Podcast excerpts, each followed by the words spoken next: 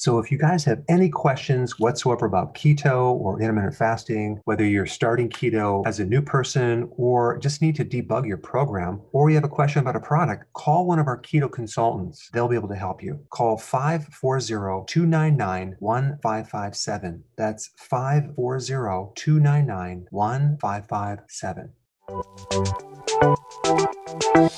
Welcome to the Dr. Berg's Healthy Keto and Intermittent Fasting Podcast, where Dr. Berg takes you on the journey for the truth about getting healthy and losing healthy weight.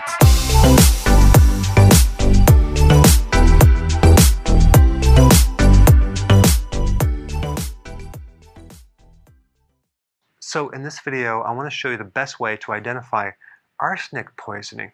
Okay, it's through the nails. There's a condition called leukonychia. Uh, the Greek word for leuko means white, and then anchi is the nail. Leukonychia is basically a, a horizontal white band on your nails, and that can be arsenic poisoning. But there are many other symptoms as well.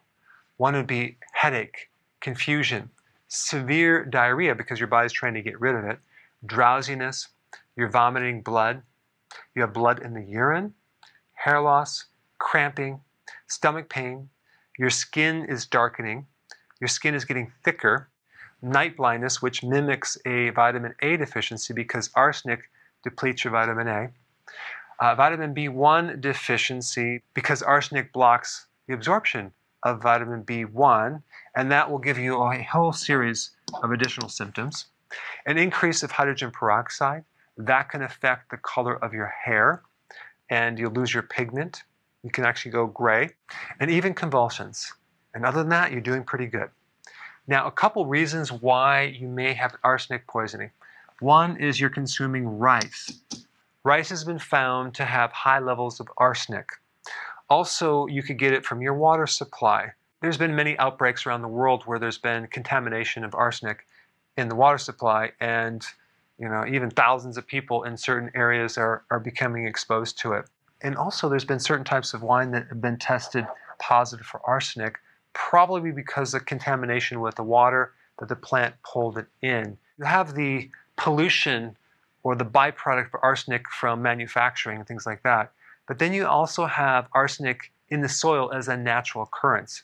You also have fluoride, you have mercury, cadmium, you have a lot of different heavy metals. What happens is the plant will absorb the minerals and heavy metals, okay, because every single plant has very, very small amounts of these heavy metals that are considered toxic in large amounts. And I just want to mention that when you get a trace mineral product that is plant based, you're going to get small amounts of all the heavy metals. And I just want to mention that the chemistry or, the, or how that um, heavy metal is bound in a plant versus in the soil is very, very different. So in a plant, you have the chemistry as organic minerals. Okay, in soil, it's inorganic. The definition of organic that I'm using is not the same as like without pesticides. The other definition of organic is that it's a plant-based uh, chemical bond that greatly reduces the toxicity. But if you're getting some type of industrial byproduct that's in the soil that this plant is growing on, especially arsenic, then that plant could have very high levels of arsenic. So even though it may be an organic uh, chemical bond because it's plant-based arsenic. That's going to be a lot more toxic because of the concentration. But typically, if we're not dealing with this high amounts of a certain heavy metal, uh, it's nothing to worry about. If you suspect that you have arsenic poisoning, you could actually get a, a hair analysis to pick it up. There's other tests that you can do. You can get a blood test. The detox remedies for arsenic poisoning that I would recommend would be blue green algae because it's a chelator and it can actually pull out certain heavy metals. Selenium will also help to uh, detoxify arsenic. If you haven't seen my other video on arsenic, I put it up right here. Check it out.